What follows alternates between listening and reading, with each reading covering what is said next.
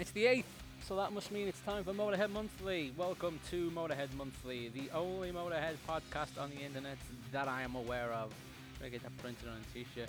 Long episode, so let's not mess around in this intro, and it's hard to get any more information from this. I usually give you the chart placements in the intro. Can't find the chart placement. I mean, uh, it's because it was released in Germany, maybe only. Lots of info contained within, lots of hot button issues to discuss. You don't want to hear me blathering on, so I'll just say uh, thanks for getting involved. Uh, thanks for using the Twitter. I'm going to try and use that more. I just. Thanks for getting in touch via the website. Shout out to Ants who post a lot of stuff. We always read that, and we always do read the stuff there. Always good to hear people are listening and uh, engaging. But you obviously want to listen to the songs, not me, so let's just cut straight to that. And this episode is the 11th album. We're halfway through the studio albums. It's Bastards. Mine's something like 400 units. Oh, 343. Good number. 343 out of a thousand. Yep. That is the album that we're talking about. That is Bastards. It's not the 343rd Motorhead album. It's No. only the 11th. It's the 11th, but that does mean it is the halfway point of all the studio albums. That's worrying. We seem to have got through them quite quick. Oh, and that's with taking breaks in between as well. yeah, it's only taken. it- Are we on two years of doing this? I can't remember. Yeah, just on. And they said it wouldn't last. It is. We're sticking this out. We're getting as much mileage out of this premise as we can. People are listening. Mm. Thanks to everyone who's listening. Thanks for leaving the comments and such, guys, and uh, following us on the Twitter, which is Matt Motorhead monthly. uh, at Moto Yeah, Monthly. yeah. Thank you. Uh, I don't even fucking use it. You know, you're meant to use all this shit, but who, who gives a ass? You know where to find it. You know where to listen to it. Let's talk about this album because I'm looking forward to this one because it's been a long month of of normal human stuff that we have to do. I work now, which I'm not used to. Matt's organising a wedding. Let me get your kettle. We've got a pot of tea there in between us. Multi. Uh, that's, Yeah, it's been a busy month. it's been busy. And we see. It seems to have been a while since we've done one of these as well, because we were speaking to Matt from Segregate Yes. last time, and that was boss. Episode did very well. Did? Oh yeah, uh, He's- one of the best uh, races. He's very cool. We'll have to arrange to meet him at some point. Get down to one of these Motorhead Fest things, won't it?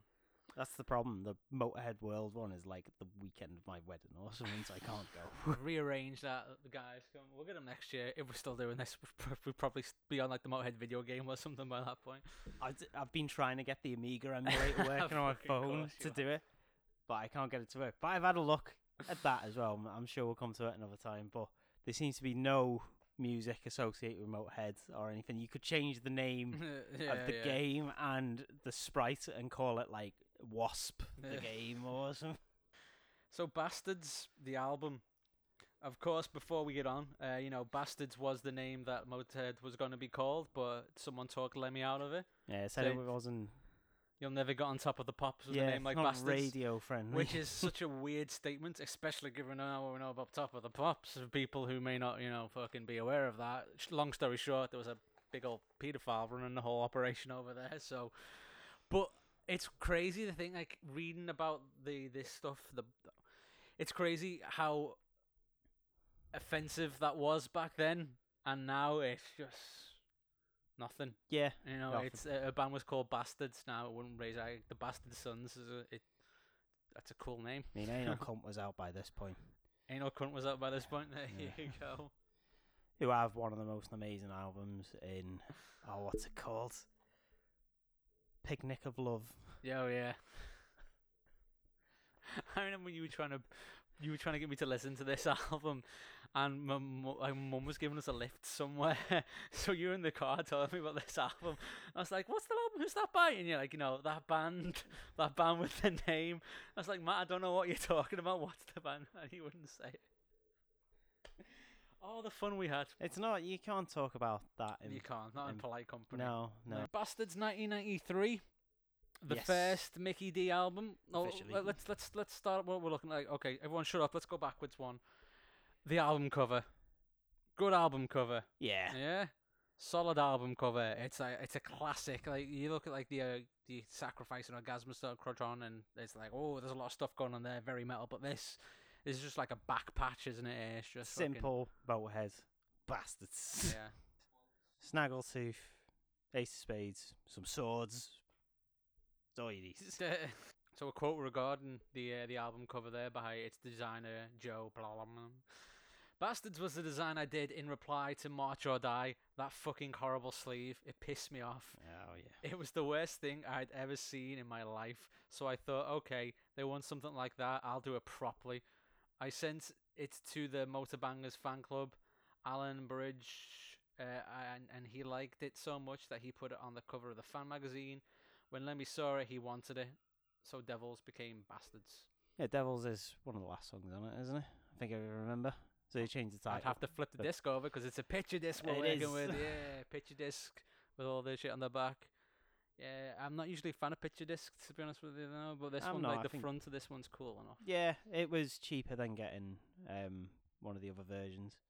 I didn't want the Death or Glory version for reasons, mainly of which it's not called Bastards. So I don't get why. So at some point, right? So uh, beginning of the story, this is like the comeback album to the Iffy reception March or Die got because they were trying a lot of weird stuff. well, yeah, they were trying. There was a bit more commercial and Yeah. everything, which I think some of it carries over. It was a bit up and down with the lineup changes as well, because every other track had someone different playing on it. Where this is just four piece right the way through. Yes, Mickey D's first official album, as we said there. So he plays on every track on this one, not just on the one that he did on March or Die. Yeah, I think I can't remember how many there are on March of the Day. There's not many, And but yeah, officially, official, everything on this. new producer as well, Howard Benson, who, as it happens, becomes the first producer to break the two album run. He does four albums with the band, Wow. even though a lot of the in the studio book is covering the fact that there were lots of fights about stuff, But if it gets results, and it apparently it got results. A lot of Yeah. interesting in studio stuff in here. Like it's got very detailed lists of what mics they use and stuff they do. But this was the first album that was recorded with a, a computer. whatever. Well, no, the first Motorhead album. Oh, it was like um, it was recorded in A and M Studios, and they had like this really fancy mixing desks. I can't remember the name of, but basically, uh, Benson says like if you couldn't make a, a best-selling album with this, he says, "quote You should just go sell shoes because it was that advanced for the time. Like, and it was like you could really." Get in there and do the tweaks for everything you wanted to do. So that combined with a band that knew what they were doing, it's a, it's a new age, isn't yeah, it? crazy days. I, must have took some convincing to get Lemmy to start like you know using the computer stuff. Yeah, like, especially when they're like, we usually go in and record an album in two weeks. Why probably should we just- use Yeah, this? he probably just saw how much easier it would be to like do drop-ins and things with that technology. I guess. Yeah. yeah. Anyway, it's a bit of an odd thing with the distribution of this, isn't it? Because isn't isn't this on YYZ? So Something like that. they they all put a lot of work into making this like you know commercial successful album while staying true to the roots of Motorhead. Everyone was really happy with it, but j- the the album label basically only released it in Germany. If you wanted to get a copy of it, you had to do like an import thing. So it didn't do very well, and that pissed everyone off involved. Like Phil Campbell says, it's like the best album they did. I'd go at Matt from Segregate's favorite It's- album, favorite Motorhead album, and album. it's up there. It's really up there for a band that has released their eleventh album. I don't know of any other big bands who you'd be like, yeah, they're. You know what? The f- the first two albums are good. Then there's, you know, there's eight shit ones, but then, but then the eleventh is gold. Yeah, uh, Phil Campbell happen. said we worked so fucking hard on that. The songs were there, the commitment was there, the playing was there, production was there, everything was there. I'm so proud of that album. Nothing wrong with that album at all. Some great songs. Oh no, Lemmy laments in his autobiography White Line Fever that the record label ZYX Uh, they didn't promote outside of Germany. It's just so disappointing. You pull all, all the stops for that album. You're really thrilled with it. Nobody else cares, especially not your record company. It's ridiculous. And if they were still with like the main Sony label at this point, rather than coming This off that after March the, or Die, the conflict with the record label is starting it. Well, like there was stuff back in the day when they were still. oh yeah, there was loads feet, with GWR. And This is like officially uh, Lemmy's officially moved to America at this point, and he's like, "This is it. That we're going to break through with our big hit, which everyone assumed was going to be um, Born to Raise Hell." Yes. say this is going to be like the winner of this album, and uh, it, it, you know, it did well, it did okay. It just didn't, would have done better if you could get your hands on the fucking album. Yeah, yeah. I mean, it's it's really finding the groove because I think, like the last album, you had Hellraiser on it, and then Born to Raise Hell and everything. Obviously, on a similar theme and everything, Yeah, but two absolute belt It's- as a I love the '90s stuff, man. It's it's so. Even though it, it sounds, it, you can hear the computer sound. Like it sounds like like a like a cleaner version of what they're doing. You you can like you know you can double up on guitars more effectively. You just cut and paste them as opposed to recording the same thing over and over again. You know you get differences, but I think this stuff has its sound, like the Wurzel '90s stuff as well. Like this is like second to last album with him on. Last full album. And this is this is all, all my favorite stuff on Bastards. Uh, I think there's a and it's got Lost in the Ozone on it as well. So There's there's a lot of good. The only thing I don't like about this album is on the reissue where they shoved Jumpin' Jack Flash on the end. That's like a really minor nitpick as well because it's only on like the CD versions. yeah. Um, shall we just get on with it, and I'll keep Yeah. on relaying facts as we go. And We've uh, done a bit of background on this. drop the needle.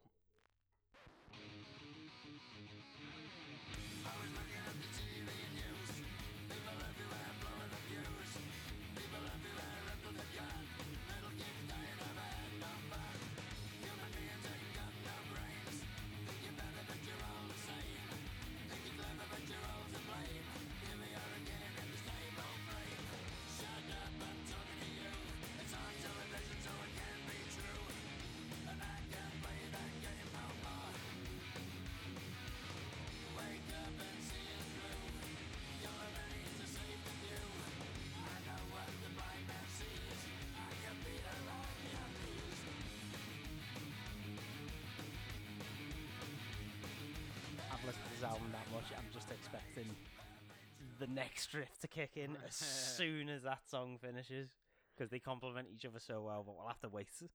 It's a good flowing album, is it? That that song that is so perfect, like old school rock and roll meets new metal. Well, not new metal, NU metal meets Yeah. metal of the time. Like that little that itch of thrashiness to it. Uh, like the the clean sound, like the bobbing of that. Oh, It's Beautiful. solid, solid oat.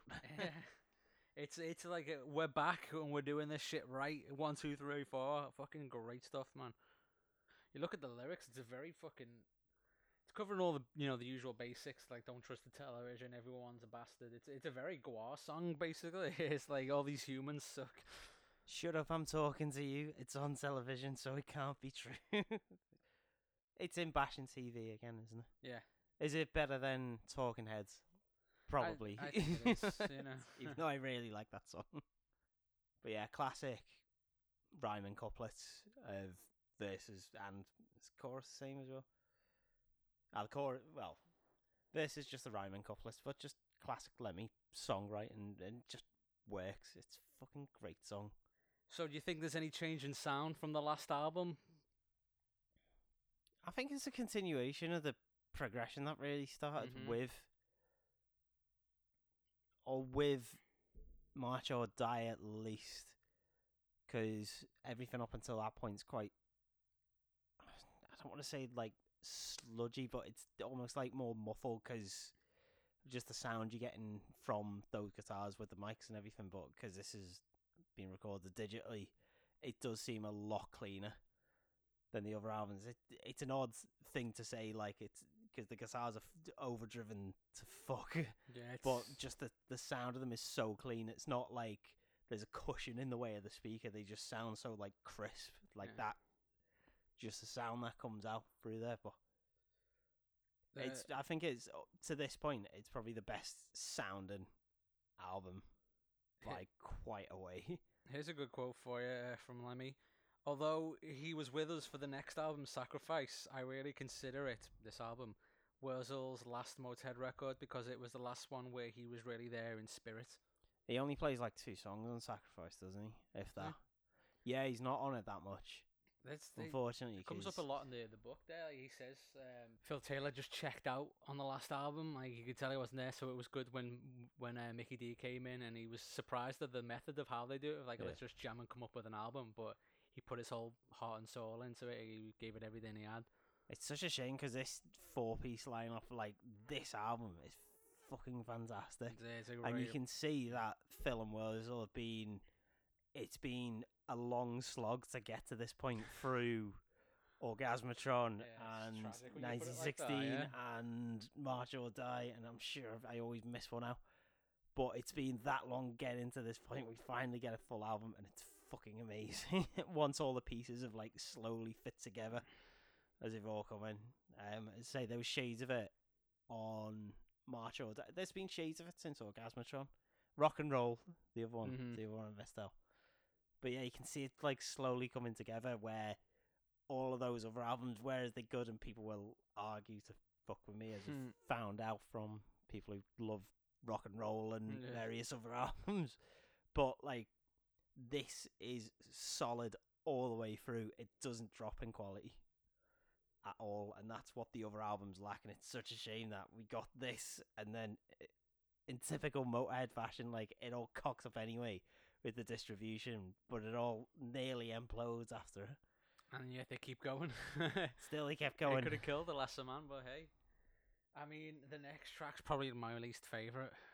but, what yeah, so Let's play it, and I'll and then afterwards I'll say why it's my least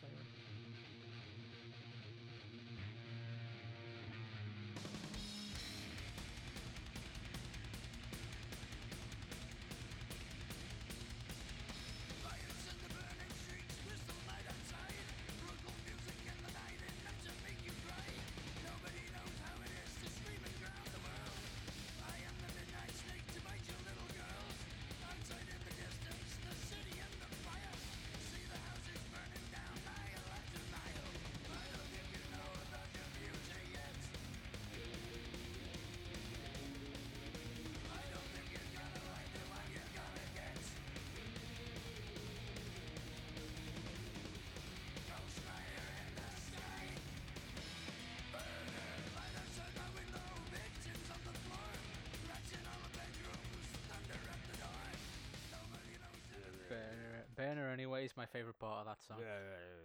Man, it's like the that fucking riff is out of this world. Like it's a great riff, but I don't like the lyrics. I don't like the fact there's no chorus. I don't like the. Th- the there is a chorus The chorus riff break is just terrible. I, I love mm. pre-chorus because it's so quick, but the drums keep going, and they just let the chords ring out. No, it just it, it I'm just I'm a breaks the whole of pace of the thing. Do you like that song? Yeah, it's oh, amazing. Oh, fuck off! You like that song? Uh, uh, Just look at the lyrics. Every one of the part, every part of that lyric is just ridiculous. It's just nonsense. None of it makes sense. It's fucking bollocks. It's it's classic Motorhead nonsense. It ticks all the boxes. It's nonsense lyrics.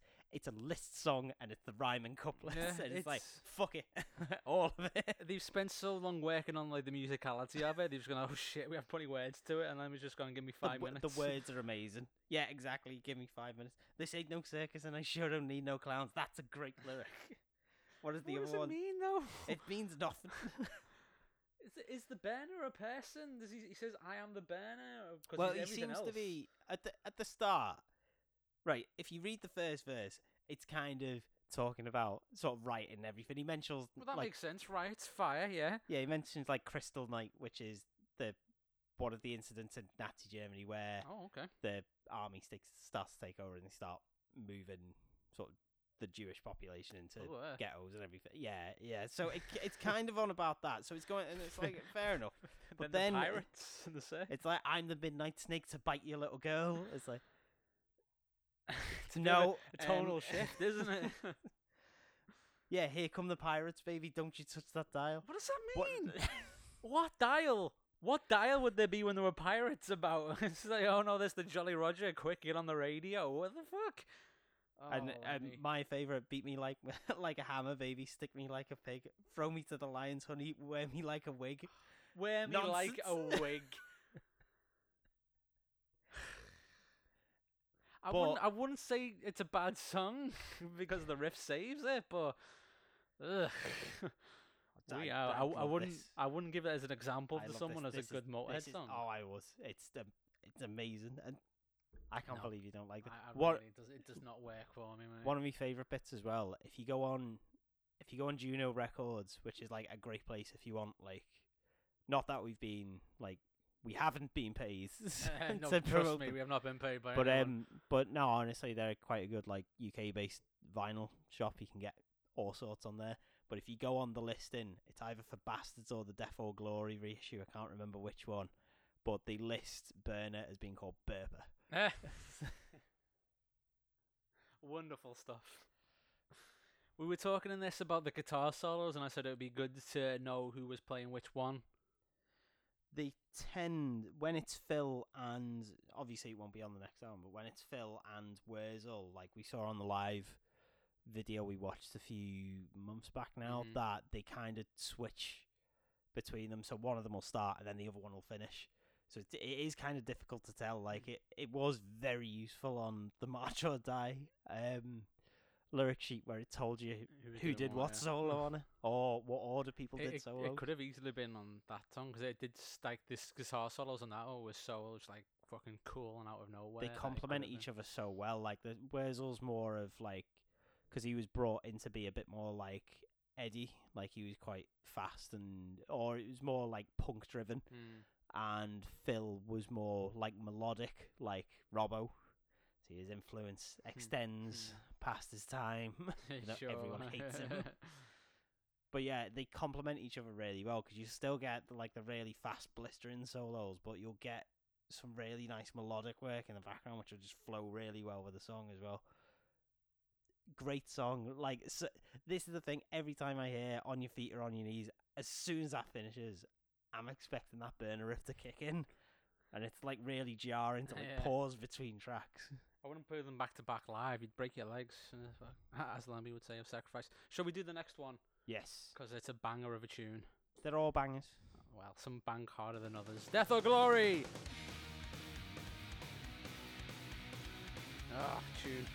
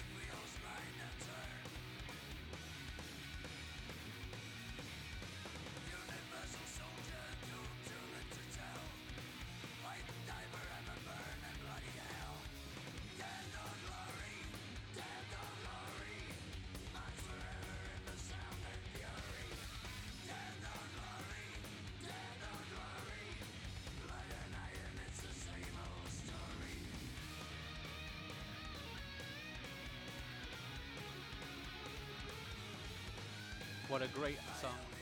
A history lesson and a cool fucking rock and roll tune. want to say it's a history lesson. I learned something. I learned that the Frankish were French, which I assumed, but now I know. And I know the Cossacks for, for the Tsar. I mean, I did not pay attention in school. I didn't know half of this shit. And now we're going to learn what Aufschrein means. Stand up. Stand up. Yeah. Okay. Isn't Death or Glory like the the Luftwaffe's crest or something like that? Like the, I'm the not German sure where it's bombers? come from. I'll have to look that up. It's been that long since I've studied that. Why is why is the reissue names Death or Glory and not Bastards? I think they just thought it'd be easier to sell if it was called Death or Glory. But they've reissued Bastards as well Uh, as. Bastards. Is it was it literally just for Record Store Day? I was like, ah, I got you give it mine on? Record Store Day. I, I've seen it around other places. Like I don't, I don't know, man. Seems like a bit of an odd choice. It's like, yeah, just slap another title on. They won't know the difference. Uh, the Queen's Royal Lancashire, Lan- Lanc- L A N C E R S. It's a British quote, Death or Glory. Yeah. So the the Clash used it as a song title as well. Because you know Paul Lemmy got a lot of stick for his uh you know Nazi war obsession, like co-opting the image and like, is it truly just to use this imagery to do this yada yada yada? You know, bullshit, And the, bullshit, bullshit.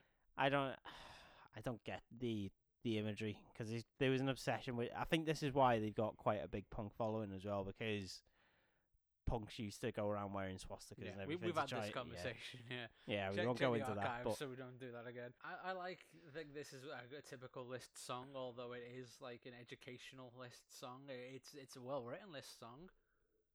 They do. He does sort of cover both sides as Rhyme A well. couple of things is all in there. It's it's not. It doesn't stand.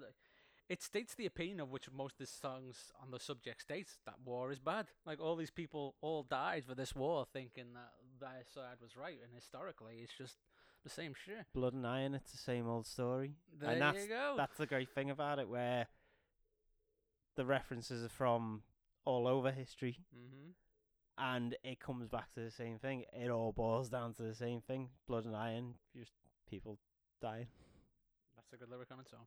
Uh, on the more technical side of things, though, just uh, something that this has got a really good use of the double on of the vocals, which again would have been much easier to do in the computer age because then you've got computer effects and stuff. But producer said on the topic, uh, when he sings, meaning Lemmy, he sings harmonies almost like the lead vocal melody parts, which I think is really cool because I always think his harmonies are almost as strong as his melodies. That's a, a rare example of someone praising his singing ability. It doesn't happen that often. Yeah. but he's he, well. We'll see. I can't remember how many tra- more tracks are to. He does actually sing on this album on quite a few songs actually, rather than Well, coming out of the just comfort zone stuff. It's he's, uh, Benson says like a lot. He brought the ideas. A lot of the ideas he brought were shot down, but some of them he really fought hard Yeah. for. Like you know, use of like there's like a piano and some shit, and they said try singing a bit. But oh, what is that in? That's gonna annoy me. we'll hear. It We'll come to it. yeah. Uh, do you think difference in drummers between the sound? Do you think there's much difference here? I mean, Mickey D was like the fastest drummer. We know this for like a fact, don't we? Like we've measured. Yeah, he, wa- I mean, I think it's on the Guts and the Glory documentary where he says he was brought in. He was never trying to replace Phil because that's he always co- he almost comes across as quite arrogant. It's not like do you know what he's Phil is just Phil's just Phil, isn't it? No one can replace Phil and everything. He's more like, well, Phil is gone. I do my thing and I will do that. And it, like he's more just saying he's he's not going to try and emulate someone else. He's just going to do his own yeah. thing. But it's it just fit. It just fit. It was a really good fit. I think like, this song especially is a good example of that great drum sound and there. He's pounding that fucking hell out of the double bass. Good, powerful playing uh, and the you know fucking incredible speed. Now, how many songs are we through? Are we three songs in? Yeah. And the just the pace has not dropped at all. There's been that breakdown which goes on for a bit too long. It almost turns into a bit of a jam in the middle of Yeah, it, which yeah, is the only it's the only dip in quality on on the song. It just goes on a bit long. I think it needs that break in there. Um, but it just goes on a bit long, and it's like it's almost like you're at the practice room where it's like, oh, what do we do now? And then it's like, do do do do. That's the, do, the do. problem with like the the, uh, the four piece band is like getting everyone a piece. You know, getting everyone involved. Like the like the bass solo-y breakdown thing, and that was not really It's- called for. It just but- really feels like it's off the cuff. I mean, I love the bass sound on this on this whole album, and it does sound. It sounds great. It's just not a great solo. Uh, I don't know, but for a minor nitpick on this song, it could have just done with being a few bars shorter. That's longest song on the album. No, it's not. Uh, Born to Raise Hell beats it by nine seconds. nine seconds. Yeah, so it's only the second. See longest. if they could And afford there's it like to three cut. there's like three singers on that song, so that makes sense. Uh, shall we move on? Because I'm the swords next, and that's a fucking cool Yes. song.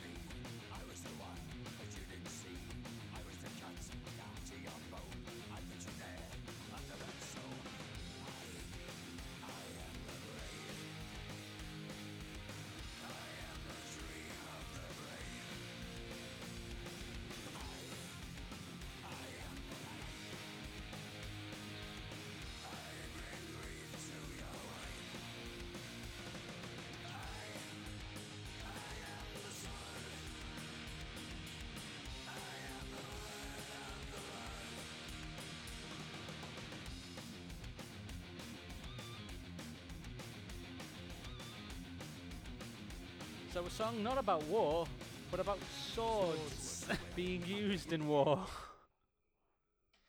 Not like I'm the sword that was used in that domestic abuse case. No, just I'm a sword and I was in a war. Random, random swords. Just just swords. Uh, good song. It's a great song. Yeah, Good song. It's it's probably the weakest song to this point. But I mean, Yeah, it's been f- but it's such a good start we've had. Uh, Yeah. it's like the it's got to dip at some point. It's a bit, it's a touch slower, and it's a bit, it's a bit more poppy and jumping up and down rather than the straight like thrash that we've had so far. It's not a thrash, yeah. I wouldn't put it in there. And I- the lyrics are cool, but like when you just like examine them, eh, it's something like a fucking thirteen-year-old would write. Like you know, what I mean? My, fa- my favorite bit of it is I like the key change in the chorus okay. for the last couple of where it's Mm-hmm. He will go I am the, I am the word of the laws. And Yeah. I it's it's just just slight just enough to just change it enough.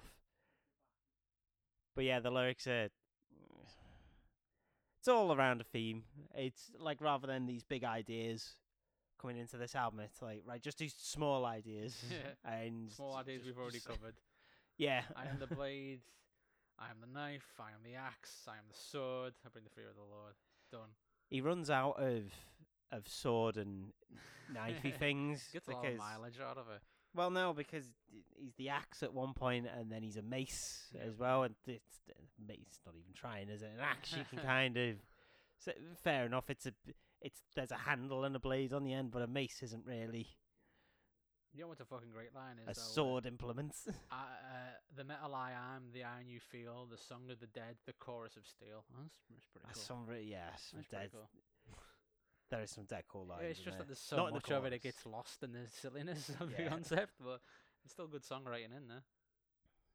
That's a fine, fun enough song. You know, Yeah. I, I don't, I, I wouldn't put that up against the wall and shoot no, or or kill it with a sword. no, ironically, yes. or an axe or, a ironically. mace. But we're on to track five, which is the quote unquote the breakaway hit. And if you've seen the movie Airheads, how they start yeah, it's the first song of the movie. I can't. I, it's been that long.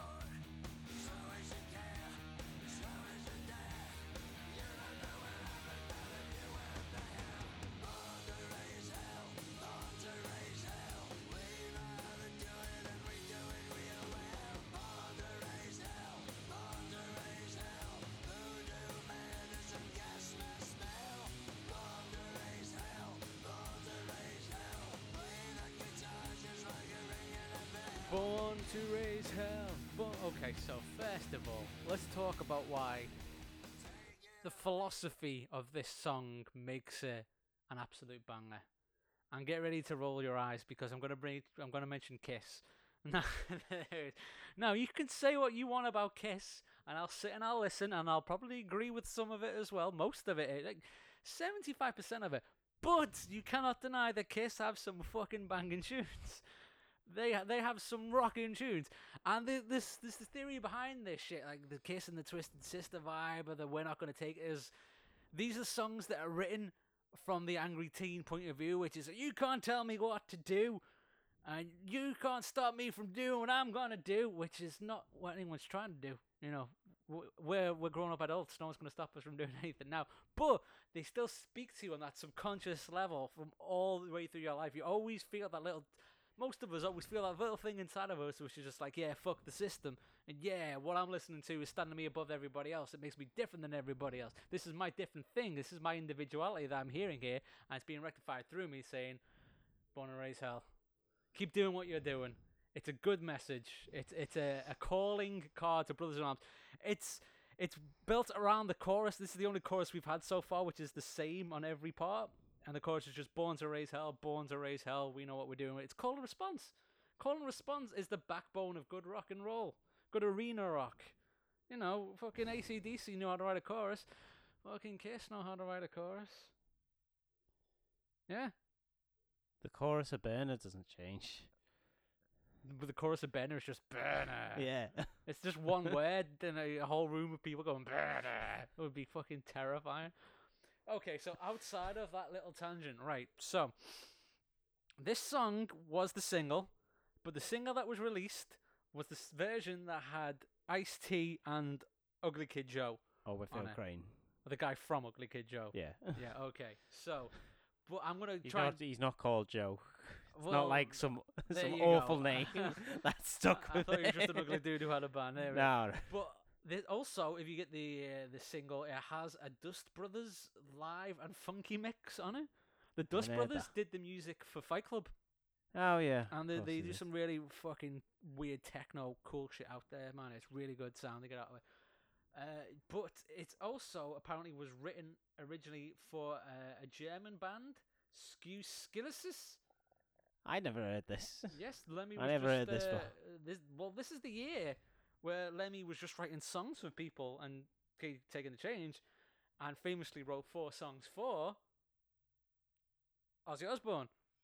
So he he gets I to was trying to think of someone to say. he that. gets to LA. uh, He's just chilling there, like in between albums, and people just keep sending him requests. to And then he makes more money writing those four songs for Ozzy Osbourne than he did in the all the years of Motorhead leading up until this. Yeah, so the ten years up until that. Yes. Another reason why Ozzy So Osbourne why- can suck one. So it's like, yeah, I can make loads of money selling songs to Ozzy, but why does he then choose to like? I'll write this for this sluice skid skid. I guess Ba- it just like people just ap- approached him and said like, "Can you write us a song?" And So like did they do a version of it? the the wiki on them is not very helpful. I'm just expecting it. No, no, it didn't. uh, the band toured with Alice Cooper, Saxon. The they've toured with Cooper, Anthrax, Saxon, Sabbath, so they got around. But did they? But did they record Raise Hell? Motorhead's frontman Lemmy was so impressed with German rock band and would go on to collaborate with Skinsu on several occasions in the following years. So I think they just no. if they did, I couldn't tell you for sure because there's no information. I'd have to do a deep dive into it. But All right, well, let's have a look at that at some point. Uh, Ozzy had like people that would reach out for you know Sharon handled all this and like they'd send him like apparently they just send him like the, the recordings and then Ozzy mumbling noises over where he wanted the words to be, not what the words were, just mumbling in that incoherent, annoying way that he does. no, there are. It is. And then There's a few people who write, do. uh, He managed to write fucking Hellraiser around that, and Mama, I'm coming home. You know what? No, there are. There. It is like I've heard it on.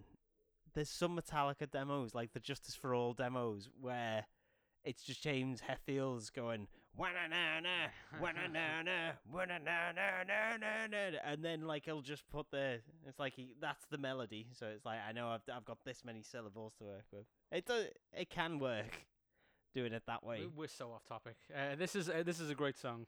It's a very good song. have you have you heard the Ice T version? I will have at some point.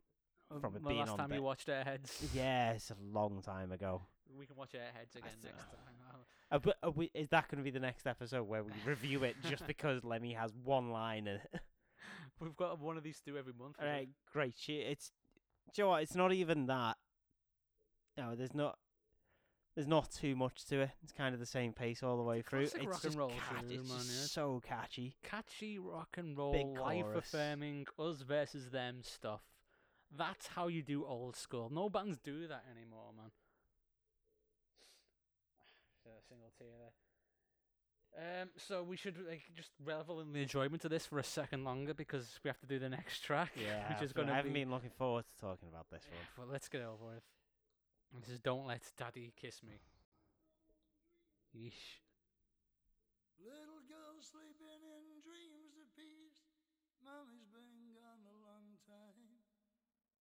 Daddy comes home and she still sleeps.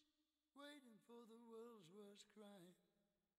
And he comes up the stairs like he always does, and he never turns on the light. And she's wide awake, scared to death. She smells his lust and she smells his sweat. Curled in a ball, she holds her breath, praying to a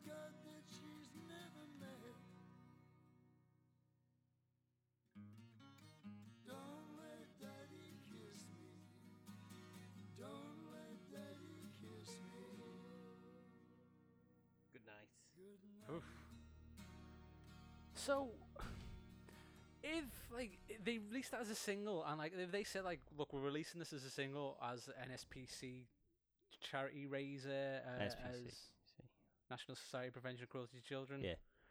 uh, or just like a Red Nose Day, it's, you know, if it was just like a charity thing that they released, everyone would be like, oh, fucking good on you, man, well done. But because it's on an album called Bastards, it's just It's, a an unfair. I think. shout. I think it's fair enough it be on the album because I think this was another one he tried to not not like sell to people, but he was trying to get is at least Ford and there was a few and Joan Jett. Lita Ford and Joan Jett are the ones everyone mentions. Yeah. He wrote it three years before he put it on this album. He tried to get a female vocalist to record it, and, and they wouldn't. they were they ex- quote unquote uh, in, expressed enthusiasm, but no one did. I don't. Yeah, obviously, it's not even an easy subject to talk about Mm, today, and this mm. is like nearly thirty years ago. It's really not an easy subject to talk about, but like, fair play to to go. Do you know what? It's like I've written this. It's got an important message, and because it is, it's harrowing at The times. captain Like the lyrics and down to put that on there. You know. yeah, like some of the lyrics are like they're not. It's not graphic, but it just paints like It a invokes- really It's a- it's a very very well written song. yeah.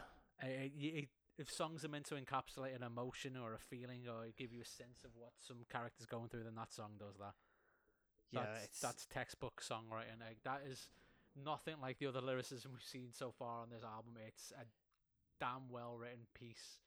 It's just such a downer. I like when I was a youth, I did slam this on like a mixed tape, just because it's so different. I and it just invokes feeling from it. And you know, when you're young and you're gonna hear a song that makes you feel like in a different mood, you're like, oh shit, that's powerful. yeah. But now I don't see why I would ever go like, oh yeah, let's put that on the Motorhead playlist for the gym, or Yeah. let's It's- just jam that on in the car when I'm on my way to the shops to get some milk. It's It is really clever as as well how I can't remember if I think it's in the first verse where he's saying about he's coming up the stairs, but he's almost like rushing the vocals to Mm. like you know that that sense of urgency, like like the panic setting in and everything. You can even hear it in his delivery. Like it's a really subtle, but it just everything paints this like really awful picture. It's a really hard song to talk about. Just because still put it in one of those three Motorhead categories of uh, war, rock and roll, and God Experimental. because it Oh, yeah. God bashing, deservedly so. It is, yeah. Uh. It's effectively playing, praying to a, a god with a heart of stone, is it? One of the uh, it seems like God hears nothing at all. Is the Yeah. last lyric. so depressing, isn't it? Yeah. C- can we be done with that, please? Yeah. Um. This, not saying it. Well, fair enough. It be on the album. The thing I don't like about it is at this time it's ninety three. The Mhm. majority of people I know who have this is on CD. My problem with it is the next track. Bad it's so badly placed. Yeah, it's Yeah. like you're a bad, bad woman. it's like good enough for me. Wink. I thought It's that, but I didn't want to say it out loud. It's It's just that placement because it doesn't. Fair enough because we've got we've had a bit of a break. We've had a bit of a chat mm. about it. Processed the song and everything, like discussed, and it's poignancy and everything. But on the CD version, you don't get that. It's straight into Bad Yeah, Bad yeah. Woman, which is like it's the song I was thinking about with the piano, where it, it kicks straight in. It's like happy, plinky plonky Yeah. piano, like rock and roll piano, and everything. It's like oh, it just doesn't sit there. Put it, put it like put. Lost in the ozone after this, also d- anything.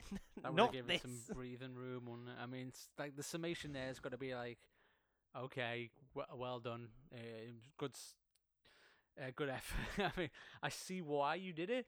I just also kind of wish that you didn't do it. After trying to sell it for that long, you can see why why he said like, look, we've we've kind of got this album where in effect we can do what we want Mhm. almost. We're just gonna we're making this for us because there's the big rumor that is this the album that was the tax loss.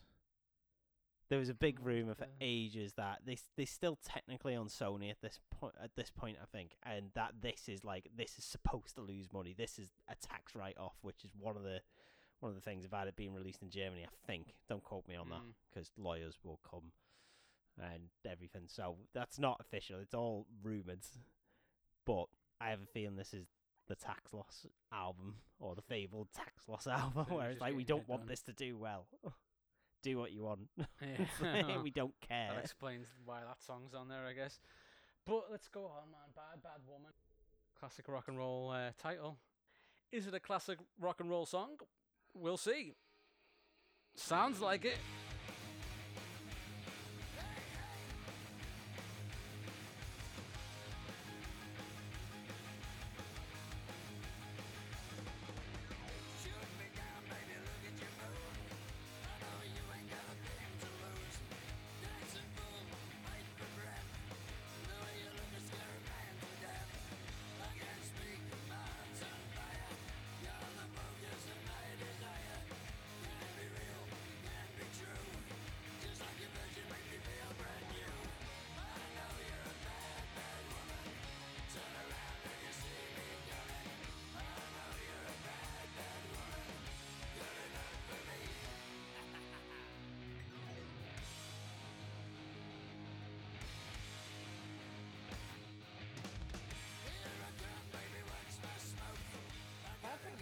Is a fun enough rock and roll. Yeah, it's a good. Let's let's dance again.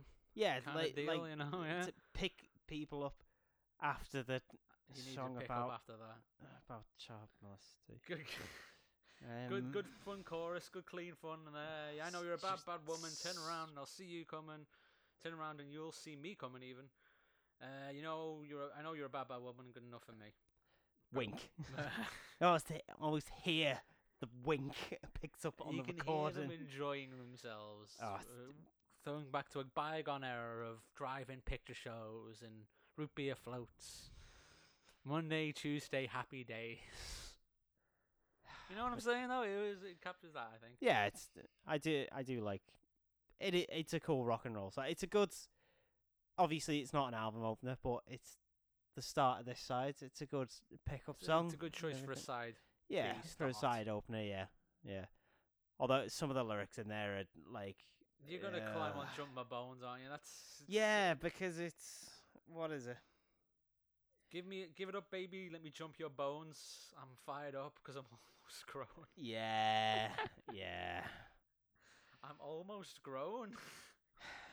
yeah. I can't believe you want me to. Here I come, honey. Whoop de doo. Oh, It's just annoyingly as well. Again, not to keep shitting on the placement of this song on the album. Just like a virgin, make me feel brand new. It's I'm like sure- for fuck's sake. yeah, that's not even. uh, It's too. The, the breakdown in the song is peculiar.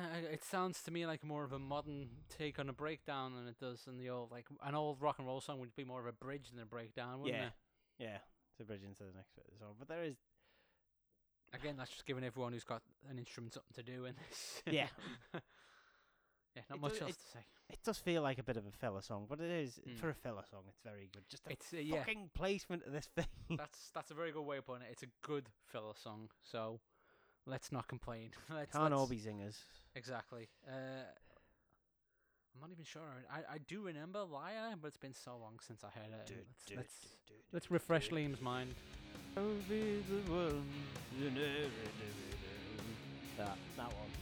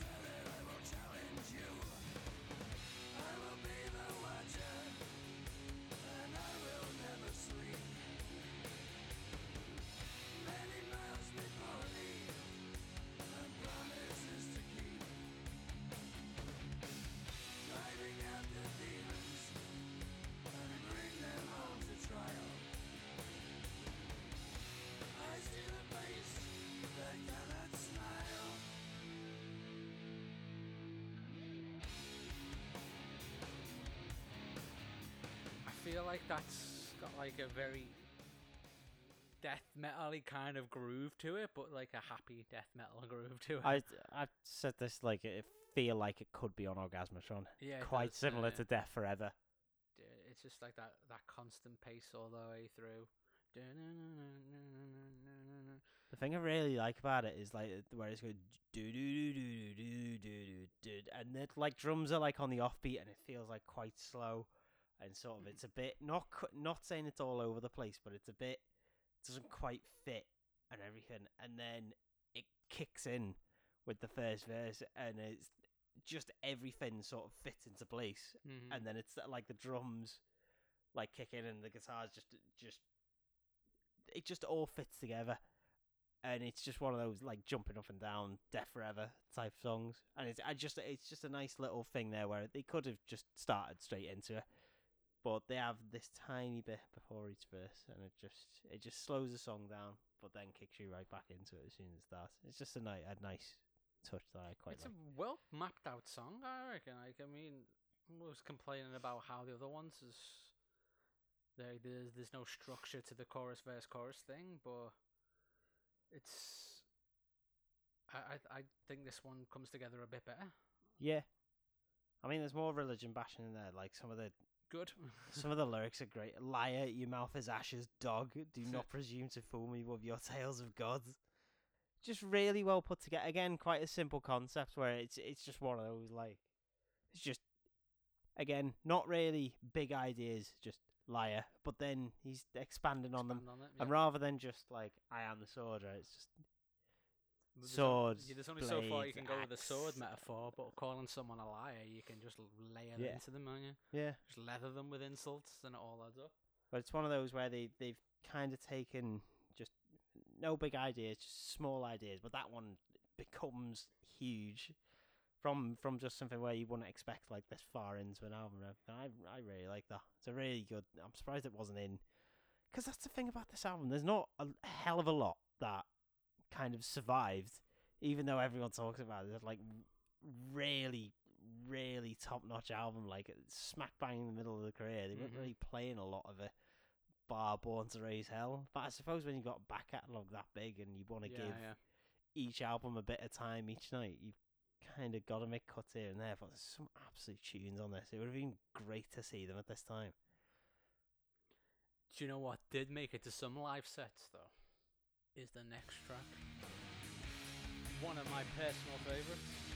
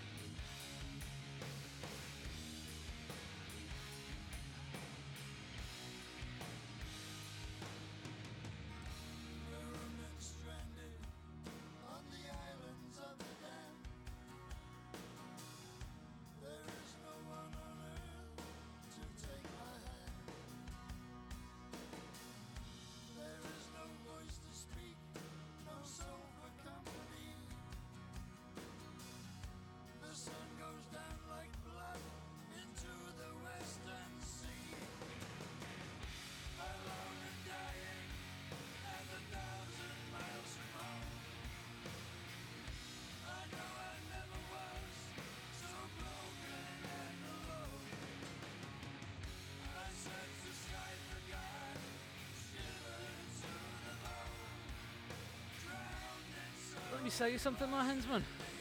Top five. I'm going to give you a placement for this oh. one as well. Number three. Number three. Number three.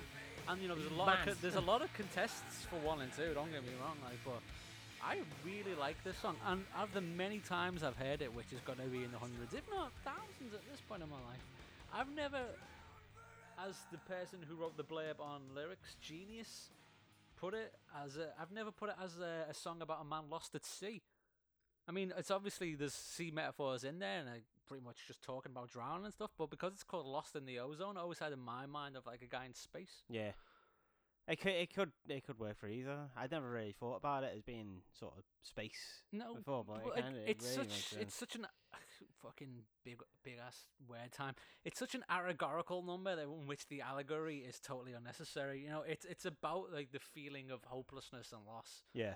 And that's Which you- which you universal get- to anything. Yeah. You get stuck in the middle of the ocean or yes on or the edge of the ozone. I turned my face to God, but his face was turned away, lost in the ozone. Nothing left to say. I mean, he's been slating God on a, on a, like on a lot of tracks, but this is like, I turned my face to God, and his face was turned away. It's, it's a whole new level of cruelty. He's really putting It- himself in the in the shoes that he is. There's no spite in this. There's no anger. It's just it's a man reaching out for help, and and the person who was there could help was just like yeah, no. It's the, it really feels like the most accomplished song on the album. It's it's got everything in it. Yeah. Like the other songs are a bit sort of formulaic verse chorus Mhm, verse yeah. chorus verse chorus, and this this is a bit like that. But there's so many intricate like the bass solo in it. Just oh, the, way fucking cool. Yeah. the way the the chorus builds and everything, it just really feels like they they went like right this song. It's not the single, but this make this. Would you Like- call it a power ballad? I don't know if I call it a power ballad, but it's. It's a. I is it- can see. I'd say ballad. Yeah. in more of like the Shakespearean term. Yeah, because it does tell it a is story. Shakespearean in a fucking Yeah. way, man. It's a tragic story. Yeah, It conveys that story. So I, I, I again, much like the "Don't Let Daddy Kiss Me," it's a very well written song.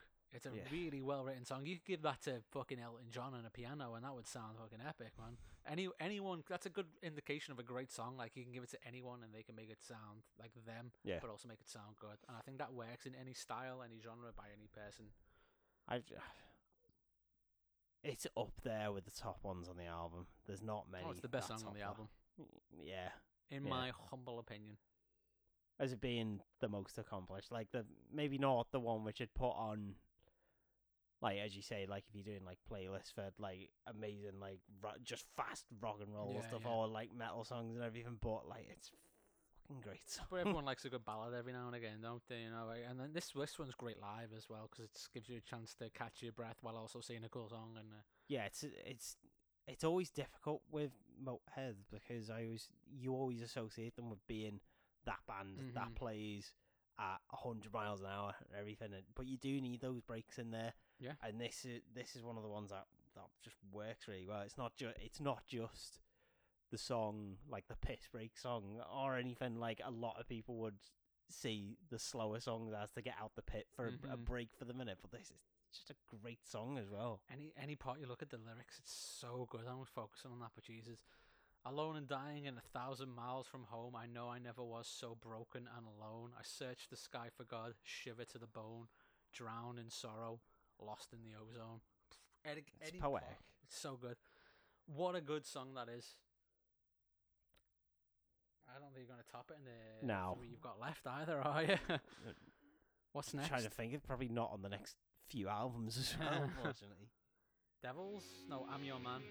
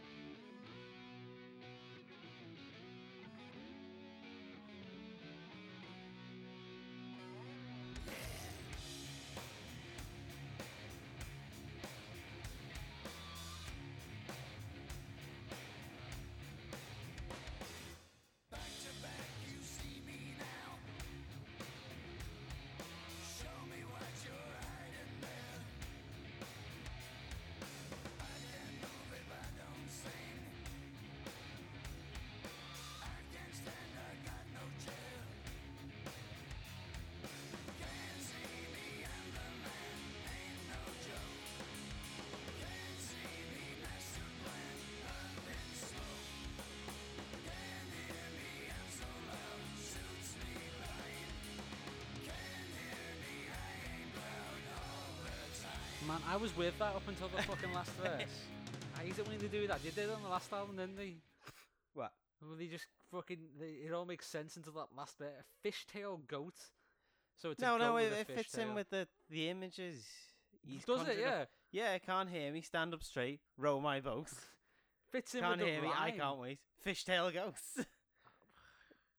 See, what we were talking about before about a well-structured song that gives you a sense of ma- meaning and, and depth, and this is not that. I'm I'm the man. Uh, is is I'm no joke. Uh, I'm the man up in smoke. I. What does that mean? It doesn't mean anything. Uh, I can't stand. I've got no chair. What's he doing? Probably laid down. I'm guessing. It's fucking garbage. That. It is a bit. Again, it feels like a bit of an orgasmatron type song. That might have worked well with that mixing, but yeah. I get what you mean. Where Um, it's like, if you gave it a bit more balls, it would have worked on guys. yeah, I've, I've got, I've, d- I've got two verses. Know for the last one, I can fuck all. Literally got nothing. like, I, I could not guess what this is meant to be about. Even the lyrics genius people have not bothered hazarding in a fucking quick blurb for this. I do, I do like that they mentioned the band name in there. I guess. Yeah. Can't see me give a damn motorhead. That doesn't even. that. Oh, it rhymes with bed. bed, motorhead. Can't hear me up your way, ring my chimes. Can't hear me, I can't stay all the time. That doesn't rhyme. Chime and times. Chimes, time. Boats. Goats. I, Matt, I don't want to talk about this. It's just gonna make me angry and upset. Ah, s genius It's- song. Best song on the album. Fuck off. Fuck off into the sea. Fuck off into the ozone. That's terrible. That song, man. Why? p- Why It's- put that on an album? What? To be fair, they could probably lose it because they start doing twelve songs Yeah, at this point, you've got enough songs on there. Just get one off. No one's gonna bother you. What? What even is we bring the snake? The shake? Shake. We bring the shake. We What bring is the that? snake.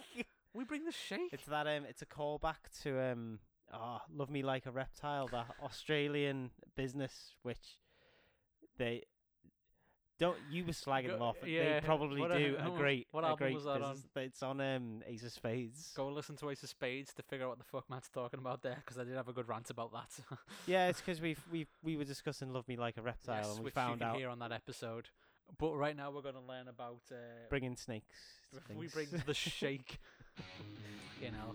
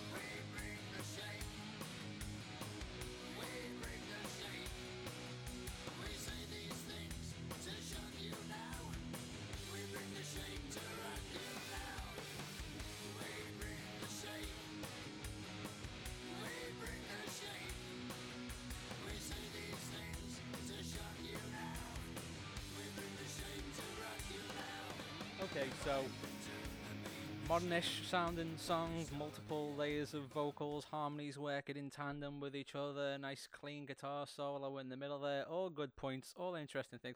What the hell is the name of this song?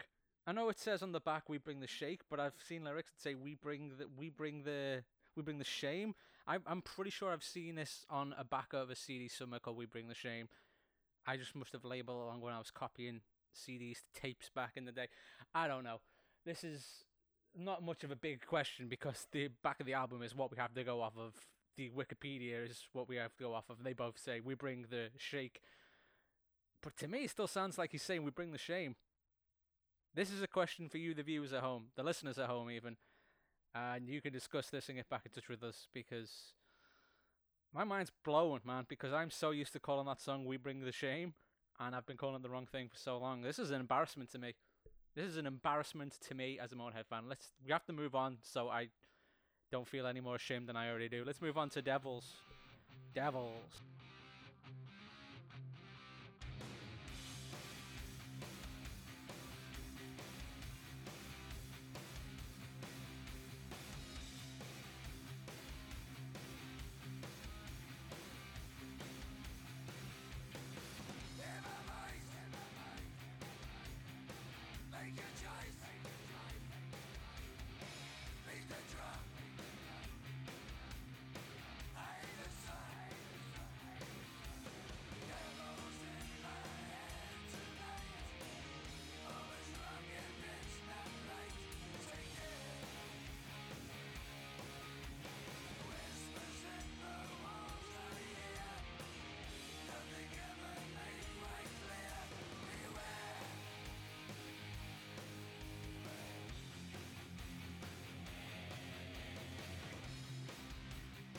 Okay, so why the hell was that song called Devils when he says the word devil once and says angels fucking 700 times?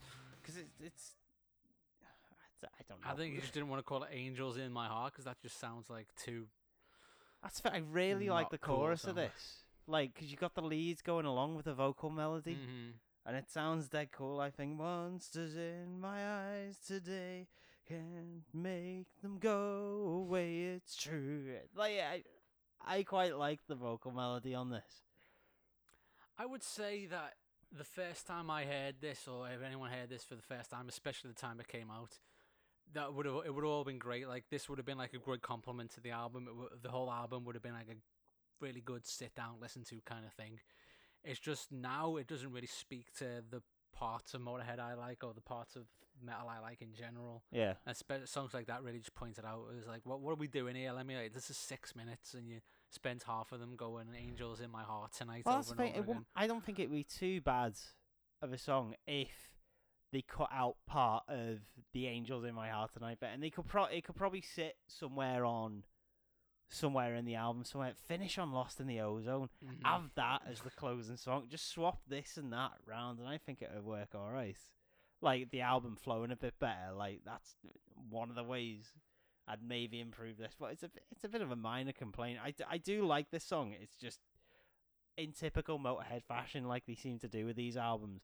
The last song just goes on and on and on because it's usually the the experimentally one. thing, And to be man, yeah. fair, this is more of a song which is is kind of like traditional to sit in that spot because if you think about like Orgasmatron or 1916 or March or Die and Mm. those album closes, this fits a lot more. It's just it just feels like they get to the end and it's like we don't know how to do changes in my heart tonight, angels in my and it just goes on and on and on and on.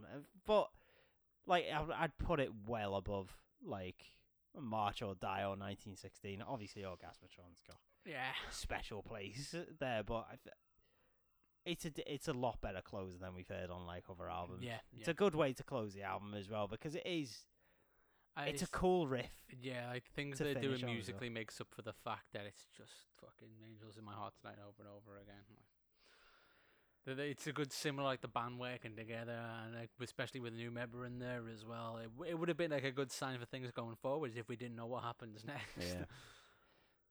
But Which is no, what we will get to when we get to the next album. But overall, Overall, solid, solid album. Like yeah, you can it's, see it's why risen this in my um, risen in my what's the word?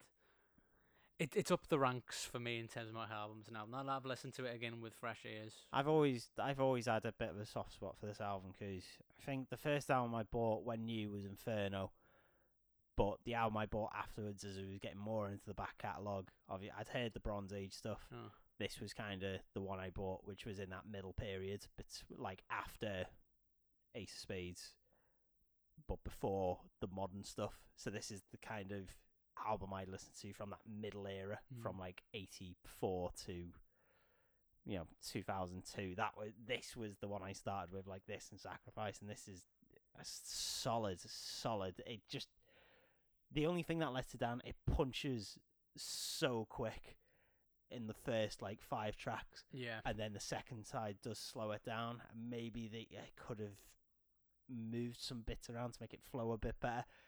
I say the that's minor criticism though. The only big criticism I've got with this album really is just that placement of Bad Woman after Don't Let Yeah. Daddy Kiss Me. It's Well, what's your It's favourite song on it?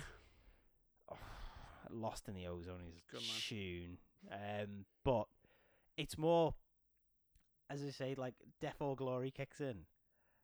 I can't hear the end of that song without that burner riff kicking in. like they just they just really just go hand in hand, and then after burner finishes, it's oh it's Death or Glory, and it's like oh it's I Am the Sword next, and it's so like those first four tracks, just at the gate, just you can see why really, yeah. this album is like really highly regarded with the fans because Mm. it, it it just comes out it's it comes out swinging and it doesn't it doesn't stop until Hmm. like until don't let daddy kiss me kicks in it does it, it i- it's very much an album of two sides but we've talked about this before where we have one side that kind of lets the album down but this doesn't i think both sides are very strong it's just they're very much two different sides entirely. Yeah. One's quick, punchy, the other one's a bit more slow, a bit more relaxed.